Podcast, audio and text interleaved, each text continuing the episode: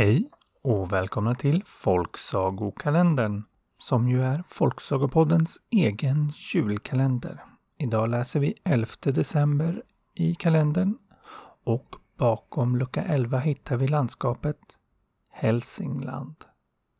På Sveriges östkust och för oss stockholmare känns det som väldigt mycket Norrland men för norrlänningar är det fortfarande södra Norrland. Och där kan du besöka platser som Gnarp, Hudiksvall, Horga, Bjuvåker, Kilafors, Ljusdal och Edsbyn. Landskapsblomma är lin och landskapsdjur är lodjur.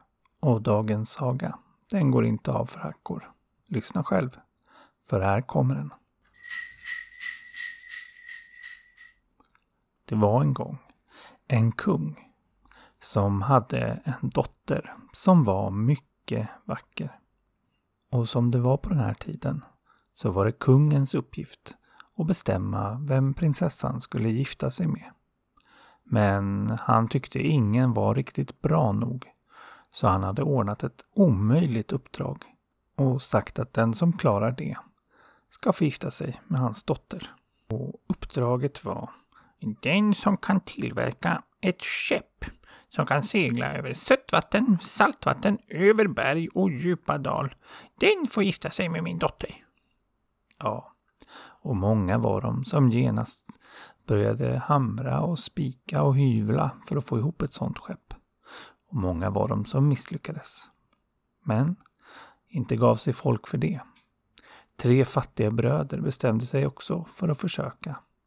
Och den äldsta av dem gav sig ut i skogen och började hugga ner det finaste virket den kunde hitta. Då han plötsligt stötte på en underlig liten farbror. Ja, någon form av trollgubbe måste det ha varit som frågade. Vad ska du med så mycket virke till? Och storebrorn som inte ville bli störd, han svarade lite spydigt. Ja, jag ska bygga en svinho. Mm, alltså du, en svinho säger du? Ja, då blir det en svinho och inget annat, sa du. Och så blev det faktiskt. När storebror sen försökte bygga sig båten så blev det hur han än byggde inget annat än en svinho. Ja, det var ju frustrerande men då var storebrodern så att säga ute ur leken och mellanbrodern gav sig ut för att prova. Han packade en matsäck och gav sig ut i skogen. Men väl där i skogen stötte han på samma underliga lilla gubbe. Jaha du, vad har du i väskan då? frågade han. Och mellanbrodern som var ganska spydig han också. Han svarade. Ja, det är väl svinmat. Hur så? Ja, så du svinmat säger du ja, då är det väl det då. Och vips så började väskan att lukta något förfärligt. Ja, värre än inne hos grisarna faktiskt. För den hade ju blivit helt full med svinmat. Och det luktade så illa att mellanbrodern var tvungen att gå hem och tvätta sina kläder och slänga den där väskan. Och så var han också ute ur spelet. Och då var det lillebroderns tur att ge sig ut. Han packade också en matsäck och gav sig ut och började hugga virke. Och snart så stötte han på samma lilla underliga gubbe. Mm, ja du, vad, vad är det du ska bygga då? frågade den lilla gubben. Ja, jag ska bygga ett skepp som kan gå på sötvatten och saltvatten över berg och dal, sa lillebrodern, som inte var så spydigt lagd utan snarare ganska ärlig. Ja, så säger du det, ja det ska gå bra tror jag, för dig, sa den lilla farbrorn då. Men du, vad, vad har du i väskan där då? frågade han. Ja, det är en matsäck, sa den yngste brodern. Vill du ha lite? Och trots att han var så fattig så delade han snällt med den lilla gubben som blev mycket nöjd. Men sen sa lillebrodern att nu måste jag ge mig hem och börja bygga på det där skeppet. Men den lilla gubben sa, nej du, jag tycker du ska vila lite så, så kan jag ge dig ett handtag medan du sover. Gå och lägg dig. Och den eh, yngsta brodern han lydde farbrorn och la sig där i skogen och vilade. Det var ju skönt när man hade huggt virke hela dagen. Och han somnade trots att han hörde sågande och hyvlande och spikande alldeles bredvid. Och han sov ganska länge tills han vaknade av att den lilla gubben väckte honom och sa du, nu, nu är den där båten klar. Och så höll han fram en liten, liten modellbåt. Och nu undrade lillebrodern om han inte hade blivit lurad. Men den lilla gubben förklarade att jag kan du lägga i fickan så du, sen, sen när du behöver använda den, då är det bara att kliva på. Då kommer det funka som du vill. Ja, det lät ju bra. Det var ju en magisk liten gubbe, det hade han förstått, så då var väl båten också magisk. Så han stoppade den i fickan och gav sig av. Men innan han gick så sa den lilla farbrorn Hörde du, om du möter någon, då, då ska du ta med den på, på, din resa. Vem du än möter, bjud med han på båten, ska du se att det blir bra. Och lillebrodern tackade för rådet och började bege sig hemåt. Och han hade inte hunnit gå speciellt långt förrän han stötte på två underliga typer. En gubbe som låg och tuggade på några ben och en annan gubbe som låg på botten av en tunna. Den tuggade gubben förklarade att jag är så hungrig så jag måste äta allt kött jag ser, förstår du. Och den andra gubben han sa Jag är så törstig va, så jag, jag kan aldrig dricka mig otörstig. Och precis som lillebrodern hade fått råd så bjöd han med dem på resan med sin båt. Och när de tre gick vidare så stötte de snart på en tredje en som låg med örat tryckt mot marken och sa Shh, hörni, hörni, hörni gräset växa. Och det gjorde de visserligen inte, men lillebrodern bjöd med honom på resan ändå. Och strax stötte de på en fjärde gubbe som stod med sitt gevär riktat rätt ut i luften. Jag siktar på en fluga som sitter på kyrktornet åtta socknar bort, ser ni?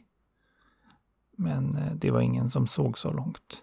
Men han avfyrade det och kanske tyckte sig mannen som legat och lyssnat på marken att han hörde en fluga falla från ett kyrktorn åtta socknar bort. Ja, hur det nu var med det så blev i alla fall mannen med geväret medbjuden på resan. Och snart stötte de på två underliga till. En gubbe som hade stora tyngder fästa vid fötterna. Det är för att jag är så snabb. Om man tar bort de här då springer jag så satans fort så att det, det, det går inte an hur fort det är. Sa han. Och den andra, han hade ett finger i varje näsborre. Det är för att jag har sju vintrar här uppe i näsan. Så om jag tar ut dem, ja då blir det så kallt så ni fryser ihjäl. Förklarade han. Och de två fick förstås också följa med på resan. Och snart var de framme vid hamnen. Och då tog lillebrodern upp sin lilla båt och så började de kliva in. Och kan ni tänka er, de fick plats allesammans på båten. För den måste ha växt och blivit stor. Och så begav de sig ut och de seglade över allt sötvatten som fanns och sen över allt saltvatten. Och när de gjort det kom en kraftig vind och blåste dem upp över det högsta berg och ner i den djupaste dal. Och till slut så landade de mitt på kungens borggård. Och då gick den unge mannen förstås direkt upp till kungen och sa att nu har jag lämnat det där skeppet du skulle ha så nu vill jag gifta mig med prinsessan. Ja, och kungen hade ju inte räknat med att någon skulle klara av det här. Allra minst hade han räknat med att någon smutsig, fattig liten pojke skulle klara det här. Så han fick genast kalla fötter. Ja, alltså jag sa visserligen att man skulle segla över sött och salt och hav och dal. Men det var ju bara första uppdraget. Eh, sen skulle man eh, eh, äta upp alla tunnor med ruttet kött som jag har nere i källaren från förra vintern.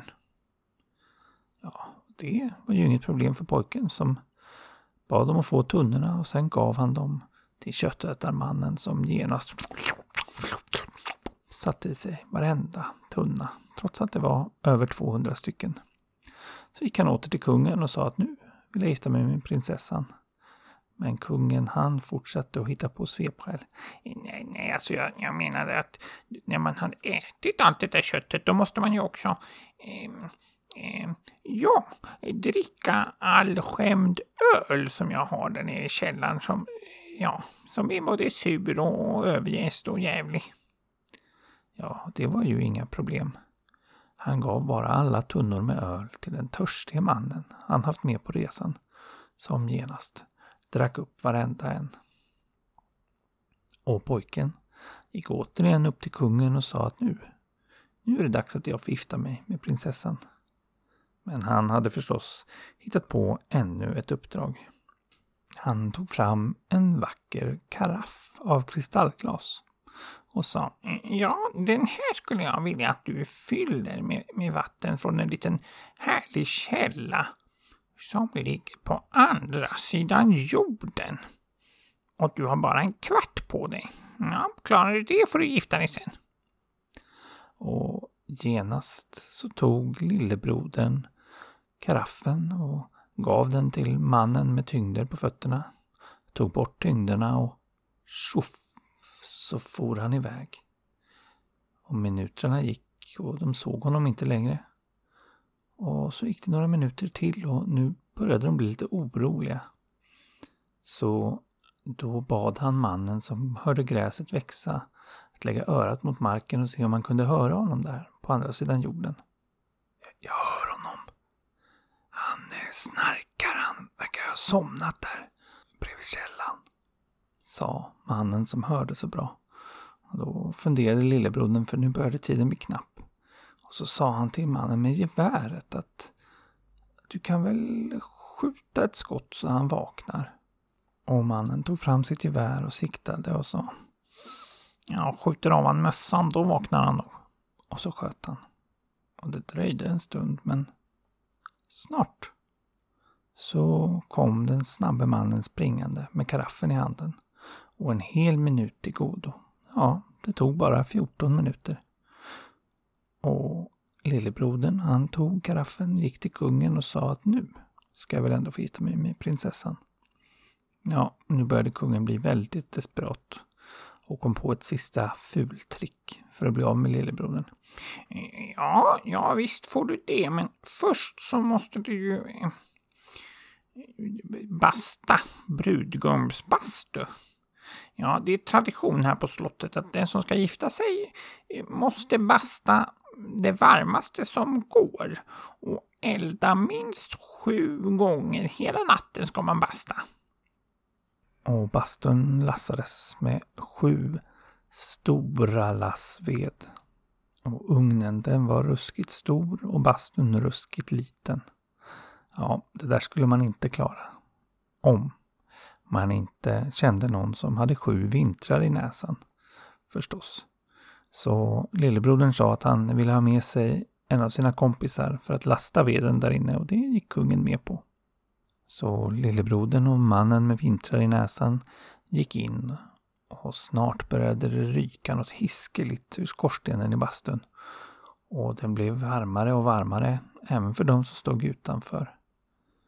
Men eh, så fort det blev för varmt så bad lillebrodern bara mannen ta ut fingret ur ena näsborren och ut for en vinter och det blev smällkallt.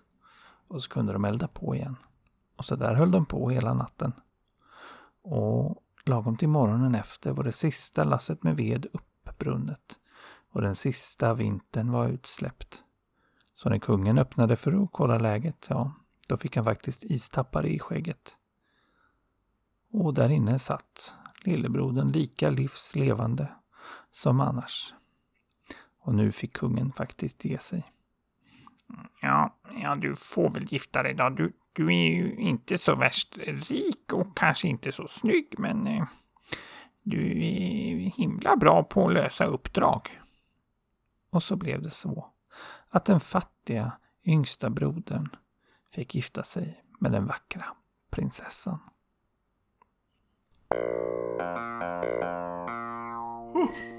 hmm, hmm.